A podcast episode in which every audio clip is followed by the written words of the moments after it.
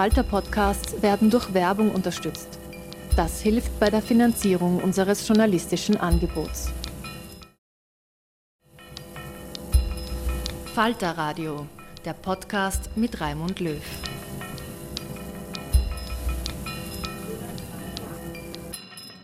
Sehr herzlich willkommen im Falter Radio. Frauen leben Freiheit. Das ist die bahnbrechende Parole der historischen Protestbewegung im Iran. In dieser Sendung zieht die führende Iran-Expertin Azadeh Zamirirat nach fünf Monaten Bilanz. Die Repression des Regimes hat hunderte Tote gefordert. Fast 20.000 Menschen wurden inhaftiert. Aber von Normalisierung kann im Iran keine Rede sein. Die Proteste gehen weiter auch wenn sie oft andere Formen annehmen. Das iranische Regime befindet sich in einer Phase des Übergangs. Niemand weiß, wie lange der geistliche Führer, der in allen entscheidenden Fragen das letzte Wort hat, noch im Amt sein wird. Die Europäer diskutieren, ob es Sinn macht, die Revolutionsgarde des Iran auf die Terrorliste zu setzen, um die Opposition zu unterstützen. Das Atomabkommen, das verhindern sollte, dass die Islamische Republik zum Nuklearstaat wird, liegt auf Eis was die gesamte Region verunsichert. Massenproteste hat es im Iran in den vergangenen Jahren und Jahrzehnten immer wieder gegeben. Aber die Expertin sieht entscheidende Unterschiede in der heutigen Entwicklung. Die jetzigen Proteste heben sich tatsächlich qualitativ, zwar nicht quantitativ, aber eben qualitativ deutlich von früheren Protesten ab. Und es gibt eben einige bemerkenswerte Charakteristika dieser derzeitigen Proteste. Ich möchte hier zwei Gruppen im Besonderen nennen. Zum einen die Gruppe der Frauen. Das ist ja das erste Mal, dass wir gewissermaßen einen feministischen Aufstand im Zentrum dieser Proteste sehen.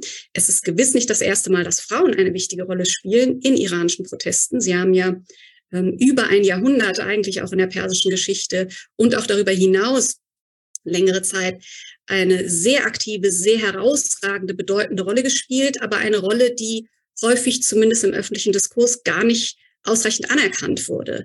Dass wir nun einen feministischen Aufstand haben im Zentrum dieser Proteste, der auch mit einem feministischen Slogan einhergeht, Frau lieben Freiheit, aus der kurdischen Frauenbewegung, ist eine Besonderheit dieser Proteste und eine Besonderheit, die wirklich Aufmerksamkeit verdient. Denn es handelt sich hier im Grunde genommen um einen doppelten Befreiungsschlag, wenn man so will. Es gibt zum einen den Befreiungsschlag iranischer Frauen gegenüber dieser Islamischen Republik, also gegenüber dem Staat, der insbesondere die Frauen ganz massiv einschränkt. Aber es ist auch ein Befreiungsschlag, wenn man so will, gegenüber den eigenen männlichen Mitstreitern, die, wenn man ehrlich ist, auch in vielen früheren Protestbewegungen Frauenbelange und die Rolle der Frauen auch nach erfolgreichen Revolutionen wie zum Beispiel 79 immer als etwas Nachrangiges behandelt und betrachtet haben. Und dass wir jetzt quasi diese Konklusion sehen, ja, diese Anerkennung dessen, dass es eine Befreiung der Gesellschaft ohne eine Befreiung der Frau gar nicht geben kann. Ich denke, das ist ein großes Verdienst dieser Proteste. Und hier wird auch quasi der bedeutenden Rolle der Frauen erstmals zumindest mit diesem Slogan, mit diesem Leitmotiv auch Rechnung getragen. Da ist auch noch anzumerken, dass die iranischen Frauen ohnehin seit Jahrzehnten eine ganz aktive Rolle im Widerstand gegenüber diesem System spielen. Und zwar eine ganz vermeintlich triviale Art des Widerstandes, die aber extrem einflussreich ist. Also wenn wir uns anschauen, was Frauen in Bezug zum Beispiel auf das Kopftuch und die Kleiderfrage alles unternommen haben seit 79, seit 80, seit auch Beginn der 80er Jahre, wie sie sich eigentlich von Anfang an gleich in den ersten Tagen eigentlich zur Wehr gesetzt haben gegen eine Aufoktroyierung spezifischer, vermeintlich islamischer Glaubenssätze, die sie massiv einschränken in ihren Freiheiten, dann ist das gewaltig. Also wenn Sie sich angucken, wie haben sich eigentlich Frauen gekleidet in den 80ern, wie das Kopftuch, wie die Verschleierung damals aussah und vergleichen das mit dem neuen Jahrtausend, dann sehen Sie, es sind viel mehr Haare sichtbar. Das Kopftuch ist immer weiter nach hinten gerückt. Die Kleidung wird enger, kürzer, farbenfroher. Und das ist ja alles ein Zeichen für diesen zivilen Ungehorsam iranischer Frauen, die also schon seit Jahrzehnten sich dieses Recht erkämpft haben, regelrecht mit ihrem eigenen Körper gegen die Autorität des Staates vorzugehen und auf körperliche Selbstbestimmung zu pochen. Insofern ist das, was wir jetzt heute auch erleben, gar nicht so ein radikaler Bruch mit vorherigen Widerstandsaktionen, ähm, wenn man so will, sondern sind die natürliche und logische Folge von mehr als vier Jahrzehnten aktiven Widerstands, insbesondere iranischer Frauen, was die Unterdrückung äh, dieser Menschen anbelangt. Insofern, man kann das eigentlich gar nicht hoch genug hängen, die besondere Funktion und Rolle der Frauen in diesen Protesten. Aber, und das ist wichtig, Männer unterstützen diese Proteste ja auch. Und Männer unterstützen auch, insbesondere der jungen Generation, diesen feministischen, feministischen Slogan. Man kann nur hoffen, dass das natürlich auch anhält. Aber im Moment ist das jedenfalls noch so zu sehen und ist das der Fall. Und da sind wir bei der zweiten außergewöhnlichen Gruppe, wenn man so will. Wir sehen extrem junge Menschen auf den Straßen. Also wir haben in der Geschichte, eigentlich auf der Islamischen Republik, viele Studentenproteste erlebt. Studierende, Universitäten haben immer eine ganz herausragende Rolle gespielt in Protesten. Aber jetzt sind gewissermaßen auch die Schulen dazu gekommen. Wir haben Minderjährige, die sich ganz aktiv an den Protesten beteiligen, viele Teenager, teilweise acht- oder neunjährige, ja, Grundschülerinnen und Grundschüler, die Gedichte verfassen, die Sicherheitskräfte von dem Schulhof vertreiben, die Slogans an die Schulwände schreiben, an die Tafeln schreiben. Also extrem junge Menschen, die sich hier beteiligen. Dutzende sind ja auch schon getötet worden in diesen Protesten. Äh, mehr als 60 Minderjährige wurden verhaftet. Also so junge Menschen, die schon jetzt zu dem Schluss gekommen sind, es gibt für sie in diesem Staat keine Perspektive. Sie sind bereit, ihr Leben zu riskieren dafür, dass es zu einem fundamentalen Wandel kommt. Also das sind zunächst einmal zwei herausragende Gruppen, die wir in dieser Intensität, in ihrer Bedeutung bislang nicht gesehen haben. Was wir auch das erste Mal sehen, ist ein sehr, sehr breit getragener, gesellschaftlich breit getragener Protest. Also wir haben Proteste jenseits vom ethnischen Hintergrund. Wir sehen erstmals in dieser Form eine Solidarität über ethnische Grenzen hinweg, die wir so, und das muss man ganz offen und ehrlich sagen, in der Vergangenheit nicht gesehen haben. Wir haben nicht so viel Solidarität im ganzen Iran zum Beispiel gesehen mit dem Kampf ethnischer Minderheiten, insbesondere in den Provinzen in den Grenzgebieten des Landes. Das sieht diesmal anders aus, ja. Und wir wissen ja auch, dass gerade die ethnischen Minderheiten, und das klang auch schon an in deiner Einführung, Gudrun, die besondere Last in diesen Protesten auch getragen haben, so wie sie auch zuvor schon immer überproportional von staatlicher Gewalt, von Verhaftung, von Hinrichtungen betroffen waren, sind sie auch diesmal überproportional von staatlicher Gewalt betroffen. Und diese ethnischen Minderheiten sind aber trotzdem nicht dazu übergegangen, quasi diesen Konflikt zu ethnitisieren. Wir sehen stattdessen tatsächlich eine Gemeinsamkeit, eine Solidarität, ein Gemeinschaftsgefühl, das wir in dieser Form nicht kannten. Wir sehen auch Solidarität über religiöse Hintergründe hinweg und vor allen Dingen sehen wir erstmals auch unterschiedliche Gesellschaftsschichten zusammenkommen. Und das haben wir tatsächlich auch in früheren Protestrunden nicht gesehen. Wir hatten häufig Proteste, wo vor allen Dingen die Mittelschicht auf den Straßen war. Wir hatten Proteste, wo untere Einkommensschichten auf den Straßen waren. Und jetzt sehen wir tatsächlich schichtübergreifend Solidarität. Das heißt, wir haben ein ganz breites gesellschaftliches Netzwerk, ähm, das für eine ganz andere Repräsentanz steht, für eine ganz andere Tiefenwirkung, auch für eine ganz andere Außenwirkung, als wir das in früheren Protesten gesehen haben. Das weitere Merkmal, was diese Proteste außergewöhnlich macht, ist, dass wir hier erstmals ganz dezidiert, ganz unmissverständlich in der Breite die klare Forderung haben, Abschaffung der bestehenden Ordnung, Ende der Islamischen Republik. Es geht also nicht mehr darum, schrittweise Reformen durchzubringen oder beispielsweise einfach nur die Kopftuchpflicht abzuschaffen oder einzelne Änderungen herbeizuführen durch irgendwelche Form von Kompromissen mit Teilen der Eliten, sondern es ist ein ganz, ganz klares Signal, ganz klares Zeichen. Es kann mit diesem System keine Zukunft geben. Und hier sieht man eben auch die ganz fundamentale, große, unüberbrückbare Kluft zwischen Gesellschaft und Staat. Die Forderung nach einem Systemwechsel ist hier ganz vehement da. Und wenn wir diesen transformativen Anspruch nehmen, gepaart mit dieser sehr großen gesellschaftlichen breiten Tiefe, dann sehen wir, dass eben vieles für einen revolutionären Charakter tatsächlich dieser Proteste spricht. Und das ist das erste Mal der Fall. Und ich glaube, das ist ein, ein sehr wesentliches, wichtiges Ergebnis der jetzigen Protestbewegung zu diesem Zeitpunkt. Schauen wir uns jetzt die Staatsseite ein bisschen näher an. Wie reagiert der Staat? Wie ist er aufgestellt? Ähm, was sind eigentlich hier die Ziele? Und für den Staat kommen die Proteste zu einem denkbar ungünstigen Moment. Äh, die Islamische Republik befindet sich gewissermaßen in einer kritischen Transitionsphase. Kritisch deshalb, weil es, wie für alle autoritären Regime, eine sehr empfindliche Übergangsphase ist, wenn es um die Besetzung der höchsten Staatsspitze geht, die meistens eben die Position ist, die mit Abstand die meiste Macht auf sich ähm, konzentriert. Das ist in der Islamischen Republik der sogenannte Revolutionsführer an der Spitze des Staates, also Revolutionsführer Khamenei.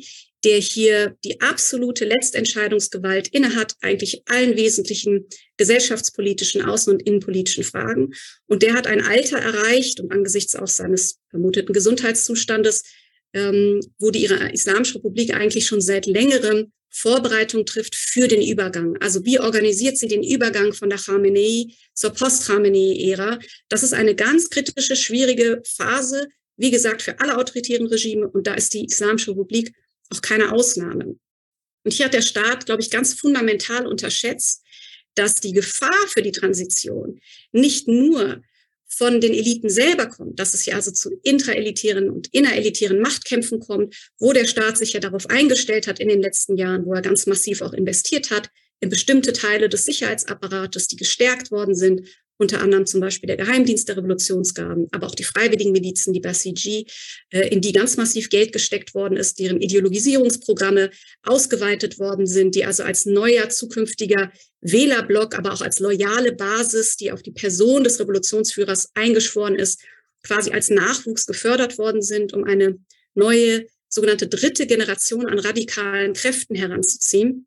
Der gesamte Fokus lag eigentlich auf dieser Basis. Und nun kommt also die Bevölkerung mit einem ganz gewaltigen, wenn man so will, ähm, Obstruktionscharakter äh, und einen ganz gewaltigen Störfaktor für diese Transition. Das ist etwas, womit dieses System schlicht nicht gerechnet hat und mit dem es auch ein Stück weit überfordert ist. Wir sehen das in den Eliten. Es gibt sehr unterschiedliche Vorstellungen, wie man mit den Protesten umgeht. Aber das ist natürlich ein Druck, der nun von der Straße kommt, der ähm, ganz, ganz erheblich ist und der gewissermaßen zumindest das Potenzial hat, eben diese Transition von der Khamenei in die Post-Khamenei-Phase zu behindern.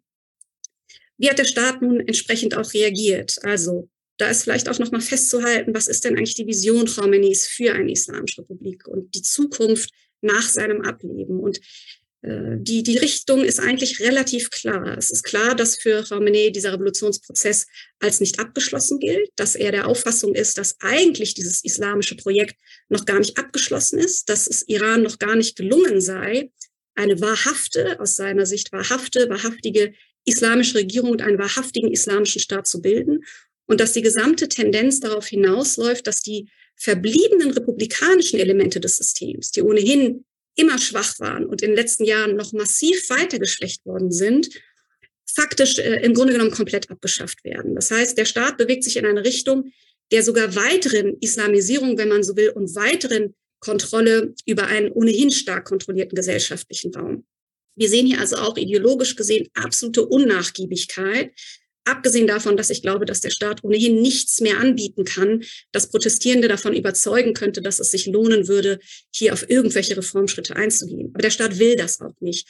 Äh, Im Gegenteil, also mit dieser neuen Generation an radikalen Islamisten, gerade auch die in, in den Basiji organisiert sind, ähm, ist die Richtung ganz klar. Es gilt nicht nur, jeglichen Liberalisierungstendenzen in der Gesellschaft entgegenzustehen, sondern man sieht auch ein Anrecht und eine Notwendigkeit dafür, die gewaltsam mit allen Mitteln zu bekämpfen und, und zurückzudrängen. Ja, also wir sehen hier eine unüberbrückbare, das möchte ich einfach hier nochmal betonen, Kluft zwischen Gesellschaft und Staat. Hier gibt es keinen Weg, keine Möglichkeit, unter den derzeitigen Bedingungen jedenfalls, ähm, für eine andere Art der Lösung als für die Gesellschaft jedenfalls fundamentalen Wandel und Abschaffung dieses Systems. Und der Staat hat entsprechend wenig überraschend auch gewaltsam reagiert. Und wir sehen hier doch einen Unterschied an Gewaltanwendung zwischen den Randprovinzen, in denen sich die ethnischen Minderheiten befinden, und beispielsweise den urbanen Zentren im Landesinneren.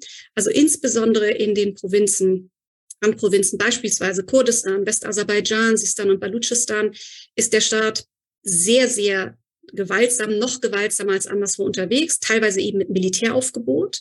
Ähm, das ist deswegen auch nicht überraschend, dass hier die meisten Verluste zu beklagen sind. Man geht hier ganz aggressiv gegen Demonstrierende und Protestierende vor.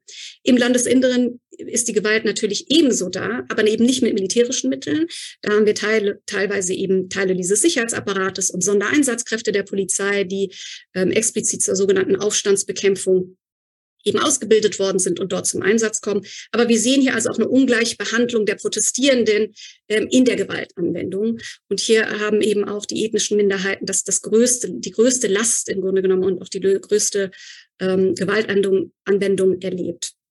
Mehr als 500 äh, bis 600 Tote, die genauen Zahlen sind uns noch nicht bekannt. Über 18.000 Menschen wurden inhaftiert. Äh, unter den Inhaftierten befinden sich auch Dutzende Minderjährige. Und Sie wissen, in der Islamischen Republik ist es rechtlich auch möglich, Minderjährige hinzurichten. Minderjährige werden auch hingerichtet. Das heißt, im schlimmsten Fall drohen auch Minderjährigen hier Hinrichtungen. Wir haben erste Hinrichtungen von Erwachsenen erlebt durch öffentliche Erhängung. Es gibt hier, wie gesagt, keinerlei Nachgiebigkeit von Seiten des Staates. Es gibt Scheinverfahren, so wie es sie früher auch gab, aber wir sehen, dass diese Scheinverfahren sogar noch beschleunigt worden sind. Unter ganz fadenscheinigen Gründen ähm, ist der Prozess noch schneller vonstatten gegangen, als wir es sonst gewohnt sind. Wir hören auch von Menschenrechtsverteidigerinnen und Verteidigern aus den Gefängnissen, dass sich die Lage dort, die schon immer katastrophal war, noch weiter verschlimmert hat, qualitativ, was Folter und insbesondere auch was sexualisierte Gewalt anbelangt. Also die Bedingungen in den Gefängnissen sind katastrophal. Und der Staat geht hier also ganz massiv und unnachgiebig gegen die Demonstrierenden und Protestierenden vor. Was heißt das nun für die Aussichten äh, dieser Proteste. Und äh, gut, und es klang bei dir an, äh, es sieht aus, als würden sie ein wenig nachlassen, vor allen Dingen auch quantitativ. Und das ist sicherlich der Fall. Es gibt aber auch äh, nachvollziehbare Gründe dafür. Wir sind nun vier, fünf Monate ähm, die sind jetzt nun ins Land gegangen sind. Natürlich gibt es so etwas wie Erschöpfungserscheinungen. Das hat auch etwas mit der wirtschaftlichen Situation und den Kapazitäten von Bürgerinnen und Bürgern zu tun. Die Wirtschaftslage in Iran ist katastrophal, vor allen Dingen aufgrund von Missmanagement, Korruption, ähm, völliger staatlicher Fehlpolitik aufgrund dessen, dass unter anderem zum Beispiel die paramilitärischen Revolutionsgarden auch eigentlich der größte Wirtschaftsunternehmer sind und so etwas wie ein vernünftiger oder fairer oder wirklicher Wettbewerb auch äh, für Privatunternehmen gar nicht gegeben ist. Aber internationale, vor allen Dingen US-Sanktionen, haben die Wirtschaftslage noch weiter verschlimmert. Das ist also auch eine wirtschaftliche Frage, wie lange Protestierende zum Beispiel auf Arbeit verzichten können, wie lange sie auf die Straße gehen können, ob sie die finanziellen Mittel haben, sich Anwälte zu leisten, zum Beispiel Kautionen zu zahlen, ähm, weiterhin aktiv zu werden. Das ist das eine. Dann gibt es andere gewöhnliche Ermüdungserscheinungen. Es gibt natürlich auch Angst aufgrund der sehr massiven Gegenwehr des Staates, aufgrund der sehr massiven Repression.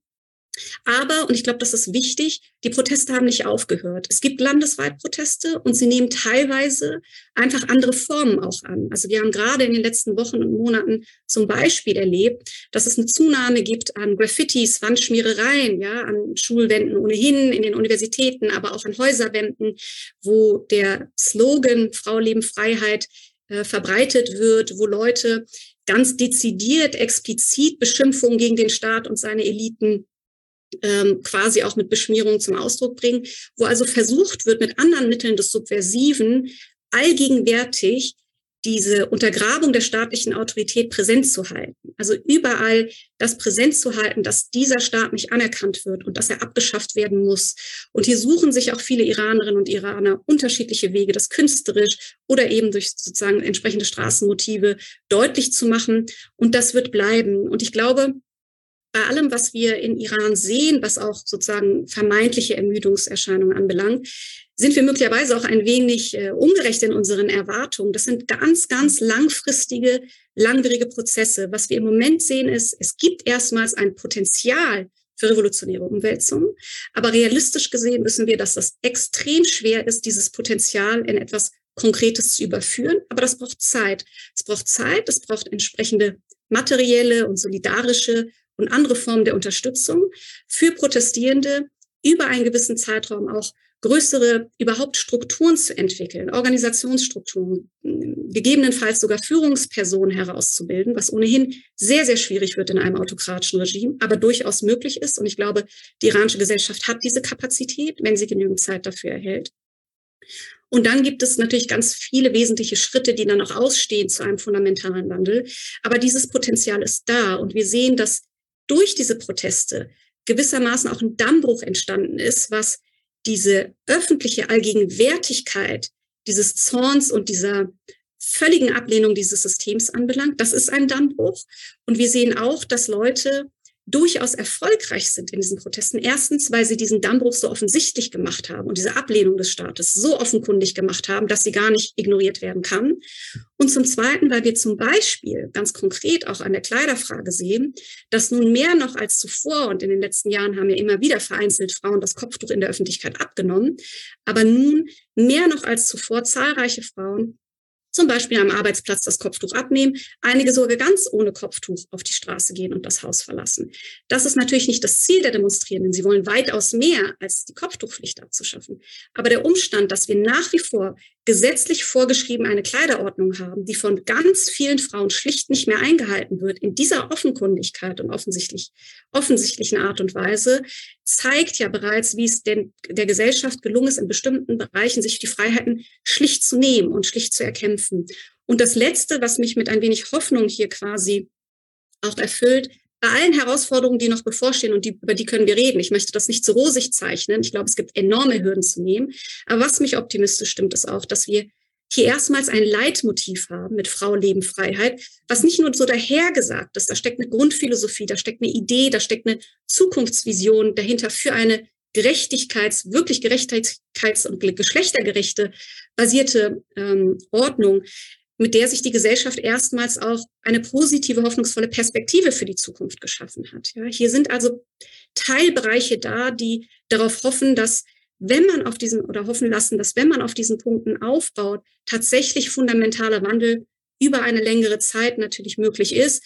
Und ich glaube, darauf sollte man auch setzen und dann nicht nur auf die Zahlen gucken von den Menschen, wie viele von denen eigentlich auf der Straße sind oder nicht. Das ist nicht das Ende dieser Protestbewegung oder das Ende nach einem Wunsch für fundamentalen Wandel, sondern ich denke, das ist erst der Anfang. Und in diesem Sinne waren die Proteste und sind es eigentlich immer noch aus meiner Sicht die bislang erfolgreichsten Proteste in der Geschichte der Islamischen Republik. Vielen Dank. Vielen herzlichen Dank. Äh, also es war natürlich auch schön, diese diese Einschätzung von dir zu hören. Ich muss dazu sagen, vielleicht liegt es auch daran, dass man doch in immer kürzeren äh, Abständen Proteste gesehen hat. Und eigentlich, soweit ich mich erinnern kann, waren sie 1999 so und 2009 so, dass man gesagt hat, das kann ja nicht so bleiben. Da muss was passieren. Das muss sich ändern. Und jetzt sind wir eben 2023 und es ist wirklich eine wahnsinnig lange Zeit, dass dieses System nach 43 Jahren ermüdet ist und aber trotzdem noch immer diese Kraft für diesen neuen Anlauf, den du sehr gut geschildert hast, äh, eben nicht nur das zu bewahren, sondern eigentlich erst zu vollenden, ist ja, ist ja unglaublich und, und macht wirklich Angst eigentlich. Ähm, sehr interessant, da habe ich auch gefunden, was du gesagt hast, diese Transition, die ja nicht nur im Iran, muss man sagen, mit, mit äh, eben noch einem größeren Hang zur Repression zu, äh, einhergeht. Weil anders können diese Systeme diese Übergänge gar nicht managen. Ne? Sie müssen irgendwie alles kontrollieren. Aber im Iran sieht schon so aus, als ob sie es einfach ein bisschen übertrieben hätten, oder? Also wenn zum Beispiel nicht die Regierung Raisi so die Schrauben wieder angezogen hätte, mit eben genau, sie haben ja versucht, eben äh, wieder den Hijab da durchzusetzen. Also wär's dann ruhig geblieben oder glaubst du, wäre diese Explosion sowieso gekommen? Also ich glaube, das Potenzial für die Explosion ist ja eigentlich schon seit Jahren, Jahrzehnten da. Es ist also eigentlich, wenn man sich die Islamische Republik anguckt und schaut, okay, unter welchen Bedingungen entstehen Revolutionen, unter welchen Bedingungen entstehen äh, Staatsumstürze ne, und fundamentale Transformationen, dann sind alle Zutaten für das Rezept da. Ja, alle. Die Frage, die sich immer gestellt hat, ist, was, was ist der Auslöser? Ja, unter welchen Bedingungen passiert etwas, das ein solch, eine solche Eigendynamik entwickelt, dass sie über das bisherige hinausgeht. Und in diesem Fall war eben der Auslöser der Tod der jungen Gina Masa Amini, 22-jährige Kurdin, ähm, auch ein sozusagen eine ähm, Auseinandersetzung mit dieser sogenannten Sittenpolizei, die ja jede Frau in Iran kennt. Ja, jede Frau kennt dieses Gefühl der Demütigung, der Maßregelung, angehalten zu werden, ja, ähm, gemaßregelt zu werden, dafür ausgeschimpft zu werden, wie man sich kleidet, wie man aussieht, gewaltsam abgeführt werden können und diese Angst und Nervosität, die damit einhergeht. Das hat ja gleich einen Großteil der Gesellschaft oder mindestens die Hälfte der Gesellschaft auf einer emotionalen Ebene sofort mhm. erfasst. Und natürlich betrifft das auch Männer. Das sind ihre Schwestern, das sind ihre Töchter, das sind ihre Frauen, die dort betroffen sind. Der Auslöser hier ist ein sehr emotionaler gewesen, aber es hätte auch fast ein beliebig anderer Auslöser sein mhm. können. Ja, diese Gemengenlage ist ja eigentlich ein Pulverfass, wo es einen Funken braucht. Und wir sehen ja auch gerade in den letzten Jahren, eigentlich in immer kürzeren Abständen Proteste. Ja, das ist ja, das war eine Zeit lang so zu Beginn der Islamischen Republik, dass wir ungefähr in einem Zyklus von allen zehn Jahren Proteste erlebt haben. Dieser Zehn-Jahres-Zyklus hat sich massiv verringert in den letzten Jahren. Insofern Raisi hin oder her, auch in späteren Phasen, es ist eigentlich immer mit Protesten zu rechnen. Aber, und du hast es angesprochen, ich glaube, dieses System hat sich hier, wie gesagt, fundamental verkalkuliert, weil es den Fokus vor allen Dingen auf die potenziellen Elitenkämpfe gelegt hat. Mhm. Und da sind wir wieder bei den republikanischen Elementen dieses Systems. Das ist ja erstmal ein sehr merkwürdiges Konstrukt Islamische Republik, wo also theokratische Prinzipien mit bestimmten republikanischen Elementen wie Wahlen, Parlament, Präsident, begrenzten Amtszeiten und so weiter zusammenkommen. Und wir wissen natürlich, dass in Iran Wahlen niemals frei oder fair waren. Sie können auch an den Kandidaten da eigentlich nur wählen zwischen Leuten, die Teil dieses Systems sind und dieses, dieses System eigentlich uneingeschränkt unterstützen. Und trotzdem gab es in Wahlprozessen innerhalb der bestehenden Eliten und innerhalb der bestehenden Auswahl eine gewisse, ähm, äh, eine gewisse Bandbreite an verschiedenen Positionen, wie gesagt, innerhalb eines sehr begrenzten kleinen Systems. Und in dieser Bandbreite haben Bürgerinnen und Bürger über lange Perioden hinweg mehrheitlich an Wahlen teilgenommen. Nicht, weil sie die Islamische Republik unterstützen, sondern weil sie zumindest Schadensbegrenzung in bestimmten Bereichen sich erhofft haben. Manchmal mehr Hoffnung auf vielleicht Freiheiten und manchmal einfach nur die Hoffnung, noch Schlimmeres bewahren zu können. Und dieses Element, was also ohnehin schon sehr eingeschränkt war, nichts mit freien und fairen Wahlen zu tun hatte, ist vollends ad absurdum geführt worden bei den letzten Parlaments- und Präsidentschaftswahlen. Bei den Präsidentschaftswahlen, wo also erstmals nicht nur, so wie eigentlich immer üblich, Kandidaten, die irgendeine fundamental andere Sicht vielleicht hätten auf, auf diese Ordnung sowieso nicht zugelassen sind, Oppositionelle ohnehin nicht zugelassen sind, aber selbst Reformkandidaten, sogenannte Reformkandidaten, die auch nicht zugelassen worden sind, sondern diesmal sind selbst unter den konservativen Kräften prominente Vertreter, wie zum Beispiel der ehemalige Parlamentspräsident Ali Lori Johnny, nicht zugelassen worden, weil sie gegebenenfalls die Wahl von Raisi gefährdet hätten. Das heißt, der Unterschied zwischen diesen Wahlen und vorherigen, wie gesagt, die niemals frei waren, war, dass diese Wahlen im Gegensatz zu vorherigen, wo sie vier unliebsame Kandidaten hatten, aber einen von denen vielleicht noch aussuchen könnten, jetzt Wahlen hatten, die ganz klar auf nur eine einzige Person zugeschnitten waren. Und die Wahlen stehen alle im Zeichen dieses Transitionsprozesses. Alles in den letzten Parlaments- und Präsidentschaftswahlen ist genau auf diese Transition zugeschnitten. Man will eine vollkommene Homogenisierung auch der Elitensphäre. Und wie gesagt, die Elitensphäre ist ja schon sehr klein, ja, mit einem sehr kleinen Spektrum. Und man hat dort systematisch alle anderen Kräfte ausgeschlossen und sich nur darauf konzentriert, in der Transition diese eine politische Hardline-Kraft zu haben, um nicht mal geringsten Widerstand befürchten zu müssen, der ohnehin schon, wie wir wissen, nicht so groß war aus den anderen politischen äh, sozusagen Strömungen im Land. Und spätestens dann ist für die Bevölkerung, die im großen Teil ohnehin immer skeptisch war gegenüber den Wahlen und sie nie als Mittel für wirklich fundamentalen Wandel gesehen hat, klar, es ist eigentlich bei den Wahlen gar nichts mehr übrig, was auch nur den geringsten, die geringste Aussicht auf auch nur die kleinste Änderung mit sich bringen könnte. Reformer spielen überhaupt keine Rolle. Es ist längst die Einsicht da, dass auch mit Reformern nichts, auch nicht der geringste Wandel möglich ist. Dann ist natürlich die Frage, was bleibt Ihnen eigentlich als Gesellschaft? Sie haben keinerlei Möglichkeit, keinerlei Möglichkeit innerhalb dieses politischen Systems irgendwas zu verändern. Und Sie sehen mit Blick auf die Transition, dass Ihre Situation sich nicht nur nicht verbessern wird, sondern sich sozusagen perspektivisch auch noch verschlechtern wird.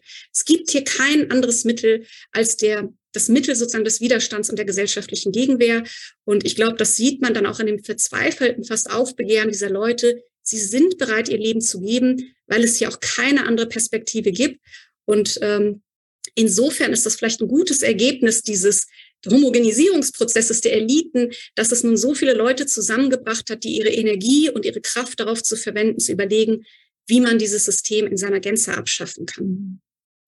Ich weiß, das ist jetzt sehr hypothetisch, aber weil du sagst, das Regime selbst hat äh, offensichtlich durchaus äh, eben diese Möglichkeit erwogen oder, oder halt nur das im Blick gehabt, dass auch die Eliten alle äh, hinter dieser Transformation, wie sie Khamenei sich vorstellt, sind, kann aber nicht die jetzige Situation eben wieder genau wieder alles auf den Kopf stellen. Ich denke eben, Chaos und vor allem dieser enorme Wirtschaftsabschwung, den du ja schon erwähnt hast, ist es da nicht möglich, dass wieder ein Teil dieser Elite sagt, so jetzt geht's, so geht's aber auch nicht.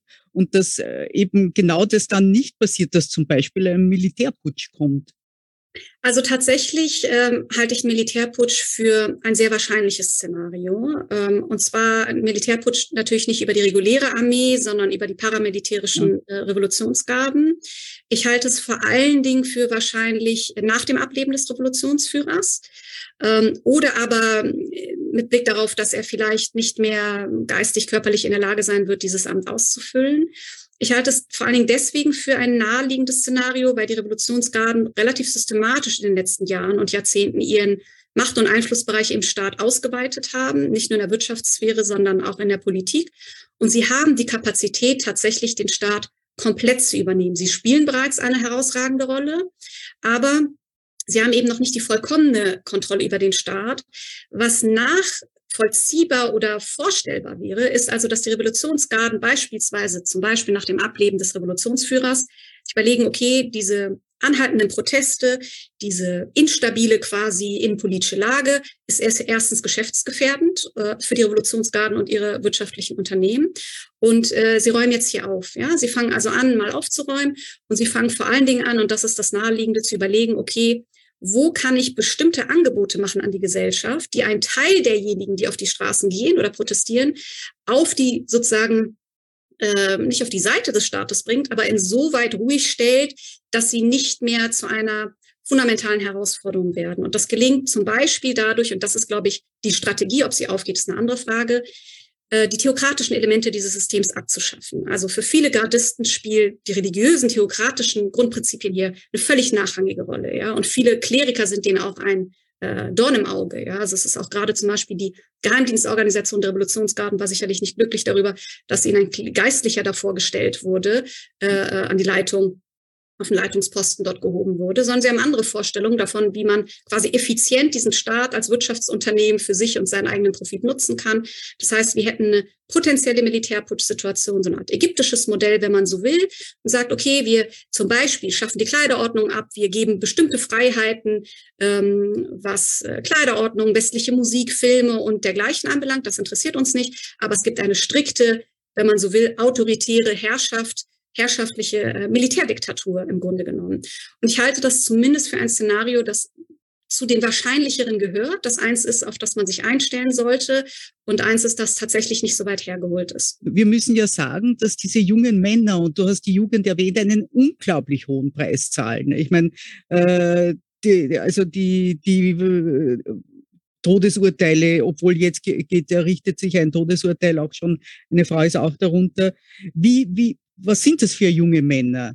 Wie stehen wirklich die dazu? Also wie nicht nur Frauen, sondern auch diese, diese Gruppe der jungen Männer, weil die müssen ja auch da mittun bei, bei den Forderungen der, der jungen Frauen oder der städtischen Frauen oder der gebildeten Frauen. Das wirst du uns jetzt beantworten. Also zunächst einmal, es gibt sehr, sehr starke Unterstützung durch insbesondere sehr junge Männer für die Anliegen der Frauen hier und allgemein für den Einsatz von äh, Einsatz für Freiheit und auch Geschlechtergerechtigkeit hier.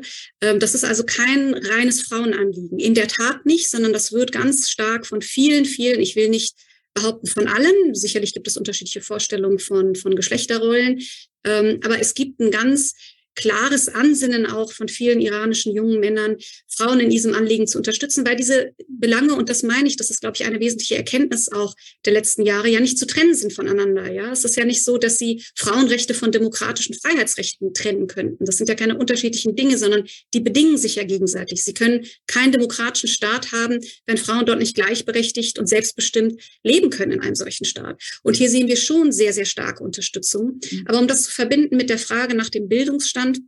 Ja, das ist richtig. Es gibt einen enorm hohen Bildungsstand unter Frauen und Männern. Es gibt mehr Universitätsabsolventinnen und Studierende, als es äh, studierende Frauen, als es studierende äh, Männer gibt. Leider hat sich in der Vergangenheit natürlich immer wieder gezeigt, dass nur ein Bruchteil dieser Frauen wirklich dann den Weg auf den Arbeitsmarkt findet. Das heißt, wir haben eine ganze Reihe von gut ausgebildeten, hochgebildeten Frauen, die aber nicht äh, später auf dem Arbeitsmarkt involviert und ähm, aktiv sind.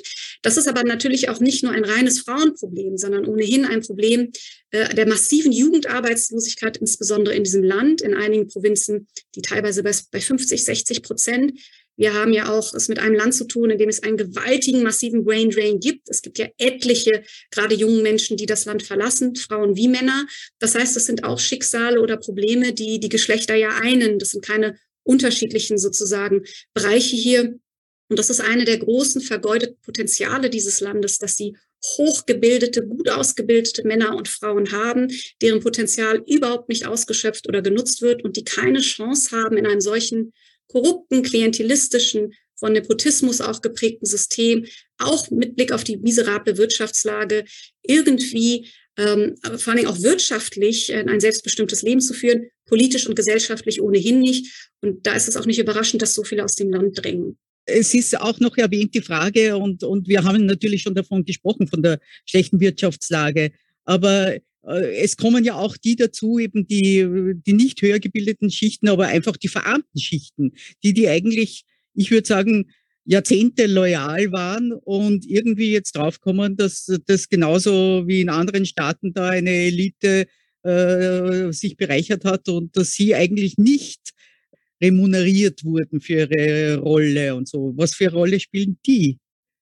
Also wir sehen ja gerade in den Protesten der letzten Jahre, 2017, 18, 19, 20, sehr viele Mitglieder der unteren Einkommensschichten auf den Straßen, also genau die, die du jetzt eben erwähnt hast, wo die wirtschaftliche Frustration enorm hoch ist ähm, und die nicht ausschließlich, aber zu einem großen Teil eine Gruppe bilden, aus der sich auch eine loyale Stammwählerschaft oder Unterstützung des Systems speist. Wobei man das nicht so einfach sagen kann, ja, dass untere Einkommensschichten das System unterstützen und mittlere nicht. Das ist nicht der Fall. Aber es gibt eben natürlich eine, eine starke Basis auch in bestimmten Bereichen, einfach weil viele untere Einkommensschichten auch finanziell vom Staat abhängig sind. Sie haben hier eine Art Distributionssystem, durch eine Art Wohlfahrtssystem, das dort geschaffen wird, mit entsprechenden Cash-Handouts zum Beispiel, aber auch über bestimmte religiöse Stiftungen, die Finanzhilfen leisten und ähnliches, wo auch sehr schnell und leicht eine populistische Wirtschaftspolitik betrieben wird, die mit sozusagen grundlegenden wirtschaftsstrategischen Überlegungen nichts zu tun hat, so dass sie eigentlich einen größeren Teil der Population haben, gerade auch der unteren Einkommensschichten, die eben abhängig dann sind auch vom Staat. Das ist ja auch eine Möglichkeit für autoritäre Systeme, sich notgedrungen, fast zwanghaft quasi eine gewisse Basis zu bauen. Das ist ein Problem. Aber wir sehen eben, und das macht diese Proteste auch so gefährlich, dass nun nicht nur eben Teile der Mittelschicht oder nicht nur Teile der unteren äh, Einkommensschichten, sondern schichtübergreifend Menschen auf die Straßen gehen. Und das, was wir auf den Straßen hören, unabhängig von der katastrophalen Wirtschaftslage, die natürlich auch ein Ansinnen ist, sind aber politische Forderungen, die stehen im Vordergrund. Es geht also jetzt hier bei den Protesten eben nicht mehr länger nur um Lohnausfälle, ja, Lohnzahlungen, die nicht erfolgen oder die katastrophale Wirtschaftslage, sondern es ist ganz klar, es gibt nicht mehr nur die Forderung, auch von den unteren Einkommensschichten, die jetzt in diesen Protesten auf den Straßen sind, zu sagen, ich will eine wirtschaftliche Verbesserung, sondern nein, ich will diesen Staat nicht mehr. Ich will einen komplett neuen Staat, der ganz andere Bedingungen schafft, in dem neben den wirtschaftlichen Bedingungen eben auch andere gesellschaftspolitische Bedingungen geschaffen sind. Wer sind wirklich nicht die, nur die Stützen des Regimes, des Systems, sondern auf wen kann Khamenei eben also er mit seiner Idee und seiner Vision eines immer äh, mehr auf Republikanismus verzichtenden Systems, auf wen kann der bauen? Wen hat der?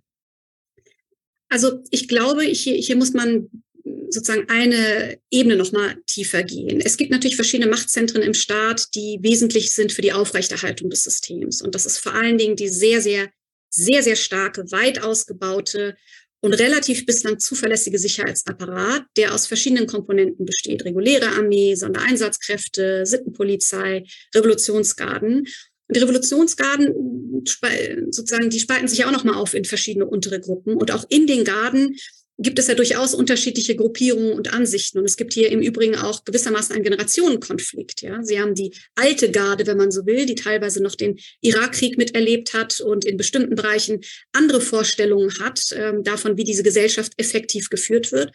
Und Sie haben eine Generation, ich habe es vorhin erwähnt, die sogenannte dritte Generation radikaler Islamisten, eine jüngere Generation, die teilweise noch sehr viel radikalere Ansichten hat ähm, und die teilweise eben der Auffassung ist, dass insbesondere die alten Garden, aber auch alten Eliten, die ursprünglichen vermeintlichen wahren Werte der Revolution äh, verkauft hätten, dass sie sich hätten korrumpieren lassen ähm, und dass sie eigentlich gar nicht mehr für einen wahrhaften islamischen Staat, wenn man so will, stehen und dass man hier viel rigoroser auch gegenüber Liberalisierungsprozessen zum Beispiel in der Gesellschaft vorgehen müsste. Das heißt, diese Klischeevorstellung, dass jede junge Generation per se progressiv ist, greift natürlich nicht. Es gibt auch innerhalb Irans ein Teil der jungen Generation, der stark radikalisiert ist. Jetzt ist die Frage, wie groß ist diese Gruppierung, auf die man bauen kann? Kann man ein bisschen spekulieren. Nehmen Sie die Basiji, also jetzt auch diese, diese sogenannten freiwilligen Milizen als Teil der Revolutionsgarden. Die sind ein paar Millionen, drei, vier, fünf Millionen, je nachdem, wie Sie rechnen. Nun ist nicht jeder, der in dem Basiji drin, deswegen drin, weil er ideologisch fest überzeugt ist, sondern es gibt auch rein opportunistische äh, Gründe. Sie kommen in den Genuss von Krediten, Studienplätzen, ähm, sie haben andere Arbeitsbedingungen oder haben, kriegen vielleicht besser einen Job, wenn sie zum Beispiel in dem Basiji aktiv sind. Das heißt, es lohnt sich für sie, in diesem Staat sich diesen Milizen anzuschließen. Aber es gibt eben, und davon ist auszugehen, ein paar Millionen, die wirklich ideologisiert auf die Person Khameneis eingeschworen sind, die glauben und fest daran glauben, übrigens auch nicht besonders reich werden durch diese, dieses System, ja, also teilweise wirklich auch aus den unteren Einkommensschichten kommen, aus teilweise sehr religiösen Familien, die glauben, dass es sich für sie lohnt und wichtig ist, gewissermaßen den Märtyrertod für diesen Staat zu sterben. Und das macht es sehr, sehr schwierig. Sie haben eine millionenstarke Gruppierung von Menschen, die bereit sind, für diesen Staat zu sterben und die vor allen Dingen bereit sind, für diesen Staat zu töten, die auf den Straßen unterwegs sind, teilweise in Zivil, mit Knüppeln, auf Demonstranten einschlagen, die mit aller Brutalität und Gewalt vorgehen und die ideologisch überzeugt sind von diesem System und glauben, Teil einer größeren Sache zu sein zur Schaffung einer weltumspannenden, wenn man so will, islamischen Zivilisation. Mhm. Ähm, und dieses Ideologieprojekt von Khamenei wird durchaus von diesen einigen Millionen getragen. Und das ist ja auch eine der interessanten Debatten im Iran allgemein. Wie viel brauchen Sie eigentlich, um ein System zu halten? Und die Wahrheit und die Realität ist, Sie brauchen keine Mehrheiten, um Systeme zu halten. Ja? Die Frage ist, wie viel brauchen Sie an Gewaltbereiten, die Zugang haben zu entsprechenden Waffen und wie weit sind diese Personen zu, bereit zu gehen unter bestimmten Umständen. Und da haben wir es hier schon mit einer äh, Gruppe zu tun von sehr gewaltbereiten radikalen Kräften, die es eben auch gibt, die man nicht ignorieren kann und die auch erstmal zu überwinden sind in einem solchen Staat. Hat diese Gruppe eigentlich einen äh, Wunschnachfolger von Khamenei oder thematisieren die das gar nicht? Also ist, spielt das irgendwie eine Rolle, diese Diskussion? Also äh, das Thema Nachfolge ist kein Tabuthema mehr, aber es ist sehr viel schwieriger, über spezielle, konkrete Namen in der Öffentlichkeit zu sprechen. Es wird immer wieder spekuliert, könnte das sogar der Sohn von Khamenei werden, Mujtaba Khamenei zum Beispiel, was sehr umstritten wäre, weil es so eine Art monarchistisches Modell ist, was eben nicht besonders hoch angesehen ist innerhalb der islamischen Eliten dort. Ähm, aber es gab immer wieder in den letzten Jahren Namen, die kursiert sind, aber fast alle, deren Namen irgendwie mal im Raum standen, sind entweder gestorben oder vollkommen marginalisiert worden. Ähm, Im Moment steht natürlich so jemand wie Raisi mhm. potenziell im Fokus. Ja, könnte das ein designierter Nachfolger sein? Ähm, ist aber auch überhaupt nicht gesagt, hängt auch ein bisschen davon ab, wie lange der Revolutionsführer eigentlich noch am Leben sein wird. Und Raisi ist ja den Weg über die Präsidentschaft gegangen, weil das auch, wenn man so will, formal eine Art Qualifikationskriterium ist, weil er eine gewisse politische Erfahrung sich damit aneignet, die für diesen Posten quasi ähm, zumindest mal angedacht war. Aber das Präsidentenamt in Iran ist ein sehr, sehr schwieriges Amt. Im Grunde genommen, wenn Sie in Iran Präsident werden, ist das eigentlich ein Karriereknick. Also wir haben eigentlich kaum einen Präsidenten erlebt seit 89, der unbeschadet aus diesem Amt gekommen wäre. Das hat was mit dem politischen System zu tun. Sie können die Staatsspitze, nämlich Khamenei, nicht ohne weiteres kritisieren. Dafür ist aber der Präsident da. Der Präsident ist im Grunde genommen die politische Zielscheibe für interne Machtkämpfe.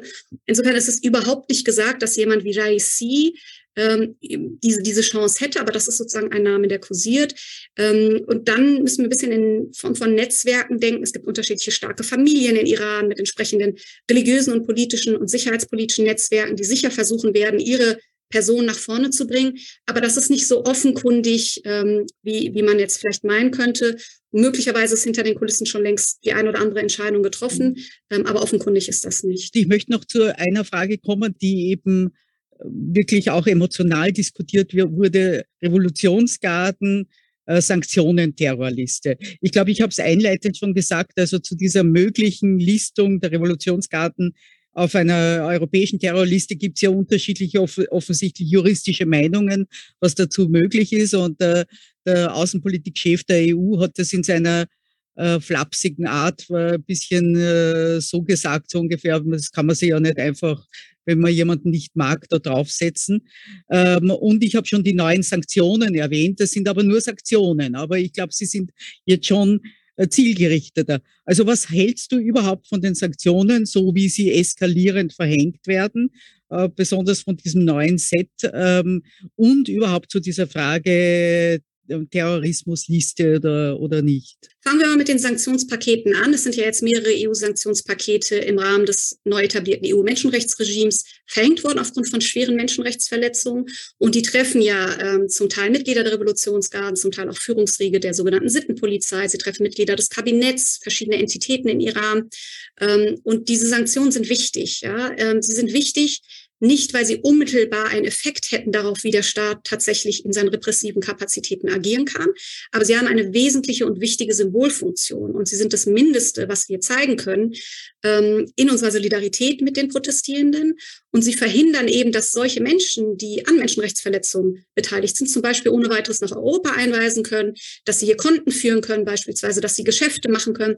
Das alles wird damit unterbunden und das ist sinnvoll und muss fortgeführt werden. Ich halte viel davon, dass man regelmäßig diese Art der Sanktionen, zielgerichteten Sanktionen verhängt. Sie sind wichtig und sie sind notwendig. Kommen wir zu den Revolutionsgarden und hier ist meine Antwort vielleicht äh, in, auf den ersten Blick etwas ähm, schwer nachzuvollziehen. Ja? Ähm, ich halte die Listung der Revolutionsgarden für problematisch aus verschiedenen Gründen. Ähm, zunächst einmal es klingt ja erstmal sehr plausibel, ja, und nachvollziehbar. Wieso sollte irgendjemand etwas dagegen haben, dass man eine solche Organisation, die nicht nur in Iran ganz massiv an Menschenrechtsverletzungen äh, beteiligt ist, sondern über eine ihrer äh, wichtigsten Gruppierungen, nämlich die sogenannten Jerusalem-Brigaden, ganz massiv an Menschenrechtsverletzungen außerhalb iranischer Grenzen beteiligt ist. Iran ist ja extrem aktiv in seiner Regionalpolitik, im, insbesondere im Irak und in Syrien, aber auch im Libanon und indirekt auch im Jemen und anderswo. Also die iranische Regionalpolitik über diese Jerusalem-Brigaden für sich genommen ist schon hochproblematisch. Warum bin ich trotzdem skeptisch, was die Terrorlistung anbelangt? Ich glaube, das, was wir in den letzten vier Monaten gesehen haben an europäischer Politik in, mit Blick auf Sanktionen, war sinnvoll und ist wichtig. Und auch Symbolpolitik, die sie ja in erster Linie ist, hat ihre Berechtigung und ist wichtig. Was ich im Moment befürchte, ist, dass wir über Symbolpolitik nicht mehr hinausgehen. Wir sind eigentlich nur noch auf diesem Zug unterwegs, wie wir symbolträchtig politische Entscheidungen treffen können. Und die Listung der Revolutionsgarden ist das beste Beispiel dafür. Die Garden sind bereits über zwei unterschiedliche Sanktionslisten geführt, unter anderem in Bezug auf ihre Aktivitäten in Syrien und unter anderem in Bezug auf Massenvernichtungswaffen. Das heißt, die praktischen Auswirkungen einer Sanktionierung über die Terrorliste äh, sind deckungsgleich. Also wir kriegen hier nicht neue Sanktionen, zum Beispiel in, im Sinne der Einschränkungen, gegenüber dem, was ohnehin schon da ist. Dann stellt sich die Frage, warum machen wir das eigentlich? Was hat das aber für Konsequenzen wiederum, wenn wir etwas machen, was rein symbolträchtig ist und uns in der Praxis eigentlich nicht viel bringt? Eine Sache, die ich problematisch finde und die muss man immer bei Sanktionen mitbedenken. Sanktionen sind ein wichtiges Element für Außen- und Sicherheitspolitik, ein ganz wichtiges. Ähm, aber die Effektivität und die, die sozusagen Sinnhaftigkeit von Sanktionen hängt ein bisschen von, den, von der Dimension ab, auf der sie unterwegs sind. Zielgerichtete Sanktionen halte ich für absolut richtig gegen Individuen, Einzelpersonen, teilweise auch gegen Entitäten. Je größer das Feld wird, das sie sanktionieren, desto mehr laufen sie Gefahr, Kollateralschäden im Grunde genommen zu verursachen. Und nehmen wir das Beispiel Revolutionsgarden. Es gibt etliche iranischen, iranische Männer der letzten Jahre, die über Wehrpflicht in die Garden eingezogen worden sind. Diese Leute können nichts dafür, dass sie als Mitglieder der Garden ihre Wehrpflicht dort absolvieren mussten, auch in unterschiedlichen Funktionen. Viele von denen sind außer Landes, beispielsweise in den USA. Diese Leute, aber auch die, die noch im Iran sind, würden jetzt rückwirkend als Mitglieder einer terroristischen Organisation geführt. Sie können keine Bankkonten ohne weiteres eröffnen. Sie können ähm, nicht ohne weiteres reisen. Sie haben massive Probleme damit. Sie treffen also eine ganze Reihe von Leuten. Das kann man sagen, es sind doch gar nicht so viele, aber sie treffen Leute, die erstmal mit Menschenrechtsverletzungen unmittelbar vielleicht gar nichts zu tun haben. Das Weitere ist, dass wir natürlich potenziell gewisse rechtliche Probleme haben. Stellen wir uns vor, und da sind die Hürden in Europa nun mal andere als in Nordamerika. Es gibt jetzt eine Klage und der Europäische Gerichtshof entscheidet, Das lässt sich gar nicht so einfach machen, denn Terrordefinition ist natürlich definiert und es ist nicht so leicht, ein ganzes ausländisches Militär genauso zu behandeln wie zum Beispiel Al-Qaida oder den Islamischen Staat und ähnliches. Und wir würden zum Beispiel scheitern. Was das für ein PR-Sieg wäre für die Islamische Republik, an, an Peinlichkeit fast gar nicht zu übertreffen. Aber auch da kann man sagen, diese rechtlichen Hürden, und das glaube ich auch, theoretisch kann man sie nehmen. Es ist ein Risiko, was man eingeht, aber möglicherweise oder vermutlich sind diese rechtlichen Hürden zu nehmen. Aber was das für uns in unseren Möglichkeiten, in unserem außenpolitischen Handlungsspielraum bedeutet, ist viel weitreichender. Nehmen wir das ähm, ganze Beispiel humanitärer Warenverkehr. Die Revolutionsgarden als Organisation sind ein ganz wesentlicher Wirtschaftsakteur in Iran. Sie sind überall dort verwandelt. Das heißt, wenn Sie nun diese Organisation in ihrer Gesamtheit auf eine Terrorliste setzen, haben Sie Probleme äh, mit sozusagen iranischen Unternehmen, überhaupt in Iran, selbst humanitären Warenverkehr zu betreiben, also Medizin nach Iran zu schicken, zum Beispiel Pharmazeutika nach Iran zu schicken. Alles, was in diesem Bereich wesentlich ist, weil die Garden fast in allen Bereichen involviert sind. Und da stellt sich mir schon die Frage, inwieweit ist das eine Unterstützung für, für die iranische Bevölkerung? Ja, ich habe die Befürchtung, dass unsere ganze Perspektive im Moment darauf liegt, was können wir alles tun, um diesen Staat symbolisch zu treffen, weil uns das ein Anliegen ist. Und das ist ja auch ein wichtiges, nachvollziehbares Anliegen. Unsere Perspektive ist bislang nicht, was können wir tun, um die Bevölkerung zu stärken. Und ich finde, hier ist ein Perspektivwechsel notwendig. Wir schränken gerade, den Punkt möchte ich noch zu den Garden machen, unseren Handlungsspielraum ein, denn nach vier Monaten Protesten ist noch kein Kollaps dieses Systems in Sicht. Ich wünsche mir und hoffe, dass durch langfristige Prozesse tatsächlich ein fundamentaler Wandel gelingt und dieses System abgeschafft wird. Aber bis dahin haben wir eine ganze Reihe von Problemen mit diesem Staat, die nicht einfach verschwinden. Darunter das iranische Nuklearprogramm, das nicht verschwinden wird. Darunter Irans äh, stärkere militär-sicherheitspolitische Kooperation mit Russland, die dazu führt, dass Iran indirekt jetzt im Ukraine-Krieg durch die Drohnenlieferung involviert ist und möglicherweise auch ähm, im Bereich der ballistischen Raketen oder zumindest im Raketenprogramm Teile liefern wird im Austausch zu anderen ähm, Militärausrüstung ähm, aus, aus russischer Produktion. Sie müssen sich zu diesem Staat verhalten. Sie müssen gegenüber diesem Staat eine Politik aufrechterhalten. Und das heißt, und ich weiß, das ist unbequem für Menschen zu hören, dass sie ihn nicht einfach nur ignorieren können. Sie müssen dann mit Teilen dieses Staates, der die wesentlich sind für die Machtzentren, zum Beispiel in Revolutionsgarden, auch im Nahen und Mittleren Osten gegebenenfalls Gespräche führen. Sie müssen mit auf diese Leute einwirken können. Sie müssen auch in dieser Region zum Beispiel auch was europäische Politik anbelangt, agieren können in Bereichen, wo es ihnen gar nicht so lieb ist. Irak ist ein klassisches Beispiel. Was machen sie aber, wenn die als Terrororganisation gelistet sind? Haben sie da überhaupt keine Möglichkeiten? Sie haben überhaupt keinen Spielraum, irgendwas dort zu tun. Mal abgesehen davon, dass Iran natürlich auch britisches Militär zum Beispiel als Terrororganisation dann designieren kann. Und wir gehen halt in eine Eskalationsstufe, die ich für problematisch halte. Also kurzum, ich glaube, die Listung der Garden ist ein rein symbolischer Akt. Ich glaube, der Fokus liegt zu sehr darauf, was können wir symbolisch machen und wenig, sehr, sehr wenig darauf, was können wir konkret für die Bevölkerung tun. Und da würde ich mir wünschen, dass die Europäer ihre Zeit und Ressourcen viel sinnvoller nutzen, um zum Beispiel darüber nachzudenken. Aber auch das ist ja umstritten, das finden nicht alle in der iranischen Diaspora gut, aber das ist etwas, das mir für mich untersuchungswert erscheint, wie können wir angesichts bestehender US-Sanktionen zum Beispiel im Banken- und Finanzverkehr, die es ja schwierig machen, überhaupt irgendein Geld nach Iran zu transferieren, Finanz- und Wirtschaftskanäle schaffen, beziehungsweise Überweisungskanäle schaffen, durch die es möglich wird, zum Beispiel für viele Iranerinnen und Iraner im Ausland, und es sind Millionen im Ausland, Geld an ihre Familienangehörigen nach Iran zu überbringen und zu überweisen. Sie als Iraner im Moment haben fast nicht die Möglichkeit, ihre Familie in Iran zu unterstützen. Und das ist doch grotesk. Wir erwarten von diesen Leuten, dass sie monatelang auf die Straßen gehen, unter massiven wirtschaftlich eingeschränkten Bedingungen, die keinerlei finanzielle Unterstützung erhalten können von uns. Wir hoffen, dass sie streiken. Von welchem Geld sollen diese Leute leben? Wir hoffen, dass sie sich sozusagen juristisch verteidigen. Von welchem Geld soll die Kaution kommen? Soll die Unterstützung durch Anwälte kommen? In einem System, das ohnehin von Scheinprozessen ähm, durchsetzt ist und wo es ohnehin unglaublich schwer ist, gerichtlich irgendwas voranzubringen.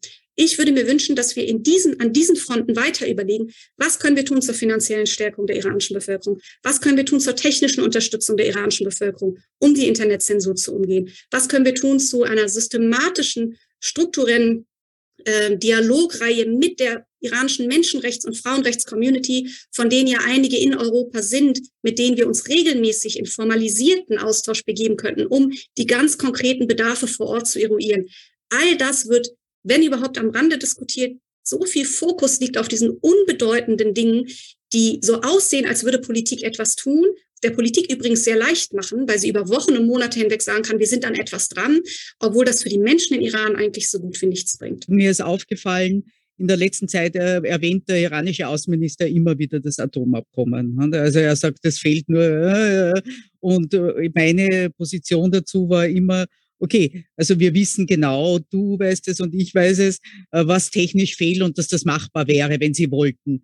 Aber ich glaube, dass das einfach politisch, wer kann mit diesem Regime nun so ein Abkommen schließen, von dem es ja auch wirtschaftlich profitieren würde. Also äh, ist es tot, ist es vom Tisch? Warum erwähnt er das immer? Meint er es ernst oder wie ist da deine Einschätzung?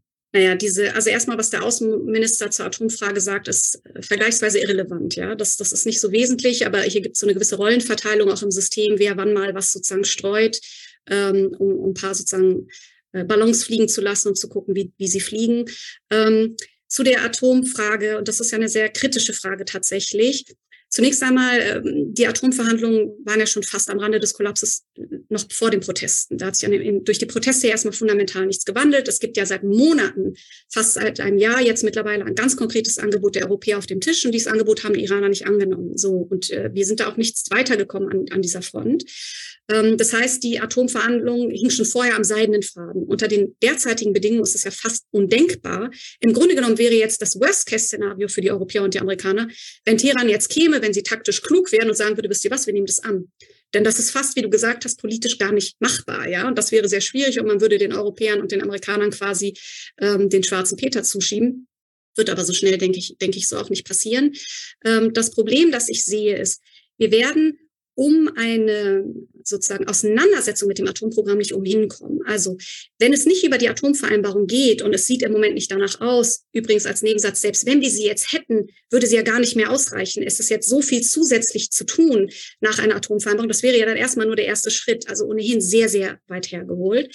Wir kommen aber nicht umhin, uns mit diesem Programm auseinanderzusetzen. Und ich fürchte, es gibt hier eine sehr ähm, ja, gewissermaßen naive Vorstellung davon, dass sich das Problem quasi von alleine löst. Also es wird zu einem Umsturz kommen in Iran, das System wird kollabieren, dann wird eine, nicht nur das, das muss ja erstmal passieren, was schwierig genug ist, sondern die Vorstellung, damit wir uns äh, überhaupt dessen bewusst sind, was alles nötig wäre, damit dieses Atomprogramm keine Gefahr mehr wird. Das System müsste nicht nur stürzen, es müsste eine erfolgreiche Transition erfolgen hin zu einer demokratischen, ähm, zu einem demokratischen Staat. Und drittens, das Programm müsste dann unter vollständige demokratische Kontrolle kommen. Denn es gibt ja ein Programm, wenn auch äh, nicht unbedingt ein waffenrelevantes bis zu dem Grad, wie wir wissen, aber auch da gibt es ja schon problematische Auswüchse sozusagen der, der iranischen Atompolitik.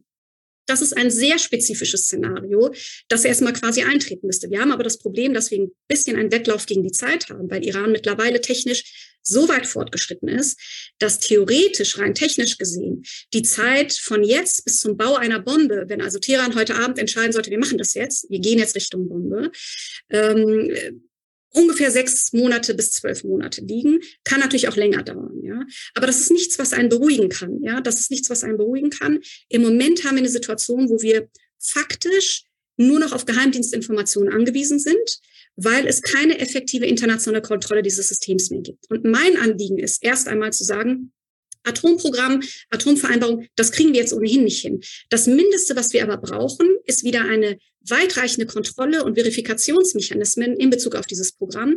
Das heißt, die Wiedereinschaltung von Kameras. Iran hat die Kameras seit Juni etwa in Dutzenden Atomanlagen abgeschaltet, wo die internationale Atomenergieorganisation eben nicht mehr ausreichend Einblick hat in die Aktivitäten vor Ort. Und das ist schrecklich. Ja, wir im Moment fliegen wir ein Stück weit blind und sind eigentlich nur noch auf geheimdienstliche Informationen angewiesen. Das heißt, mein Plädoyer ist, statt über eine umfangreiche Atomvereinbarung zu sprechen, die ohnehin nicht in naher Zukunft in Sicht ist und die extrem viele ähm, sozusagen politische Schritte erfordern würde, kleinteiliger darüber zu reden und dann, und das ist der unbequeme Teil, dann müssen Sie mit Leuten reden, ob es Ihnen passt oder nicht, darüber zu sprechen, wie finden wir eine Einigung zu diesem einen Punkt, Kameras, Verifikation und internationale Kontrolle und was wäre dafür nötig.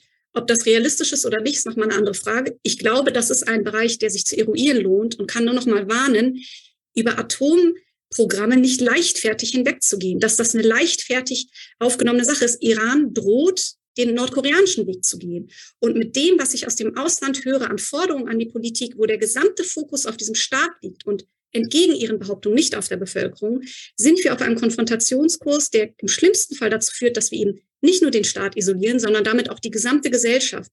Und was es dann bedeutet für unseren außenpolitischen Handlungsspielraum, wenn wir es mit einem Nuklearwaffenstaat zu tun haben, will man sich eigentlich gar nicht ausmalen. Wir sehen das ja schon gegenüber Russland, inwieweit wir eingeschränkt sind in unserem außenpolitischen Handlungsspielraum. Wir wollen nicht einen weiteren Atomwaffenstaat hier haben, schon gar nicht die Islamische Republik als Atomwaffenstaat. Das macht es noch schwerer für uns einzuwirken von außen auf diesen Staat und etwas zu tun für die Bevölkerung. Es ist eine Sicherheitsbedrohung für die iranische Bevölkerung und es ist auch eine Sicherheitsbedrohung da muss die Politik sich ehrlich machen für die gesamte Region. Das kann man nicht einfach so leichtfertig zur Seite schieben. Ähm, insofern mein Plädoyer nicht für die Atomvereinbarung an sich, davon sind wir weit entfernt. Aber wir können das nicht, wir können nicht einfach resignieren und zugucken, wie das Programm weiterläuft. Dafür sind die Konsequenzen viel, viel zu gefährlich, viel zu fatal. Ähm, und da, darüber müssen wir dann auch ganz ernsthaft diskutieren. Ich gebe dir völlig recht, dass das wirklich eine Beunruhigung ist, mit der, die wir momentan vor lauter anderen Dingen und äh, auch wieder völlig verständlich gar nicht auf dem Radar haben. Es ist dann einfach zu viel und man, man, man wünscht einfach nur diesen mutigen Iranerinnen und Iranern, dass äh, für sie etwas dabei herauskommt und dass äh, wirklich äh, die Wende zum Guten irgendwann kommt. Und, und wie du sagst, es kann noch dauern, aber, aber dass am Ende dieses Prozesses, der hoffentlich nicht zu lang dauert, irgendeine ermutigende Lösung und ein neues äh, System und ein Neuanfang steht. Sie hörten die Iran-Expertin Azadeh Samirirat von der Deutschen Stiftung Wissenschaft und Politik im Gespräch mit Gudrun Harrer vom 25. Jänner 2023 im Bruno-Kreisky-Forum, bei dem ich mich sehr herzlich für die Zusammenarbeit bedanke. Ich verabschiede mich von allen, die uns auf UKW hören, im Freirad Tirol und auf Radio Agora in Kärnten. Analysen und Reportagen rund um die Solidarität mit den Frauen im Iran finden Sie regelmäßig im Falter. Ein Abonnement des Falter können Sie im Internet bestellen. Alle Informationen finden Sie unter der Adresse abo.falter.at. Ursula Winterauer hat die Signation gestaltet. Philipp Dietrich betreut die Audiotechnik im Falter. Ich verabschiede mich bis zur nächsten Sendung.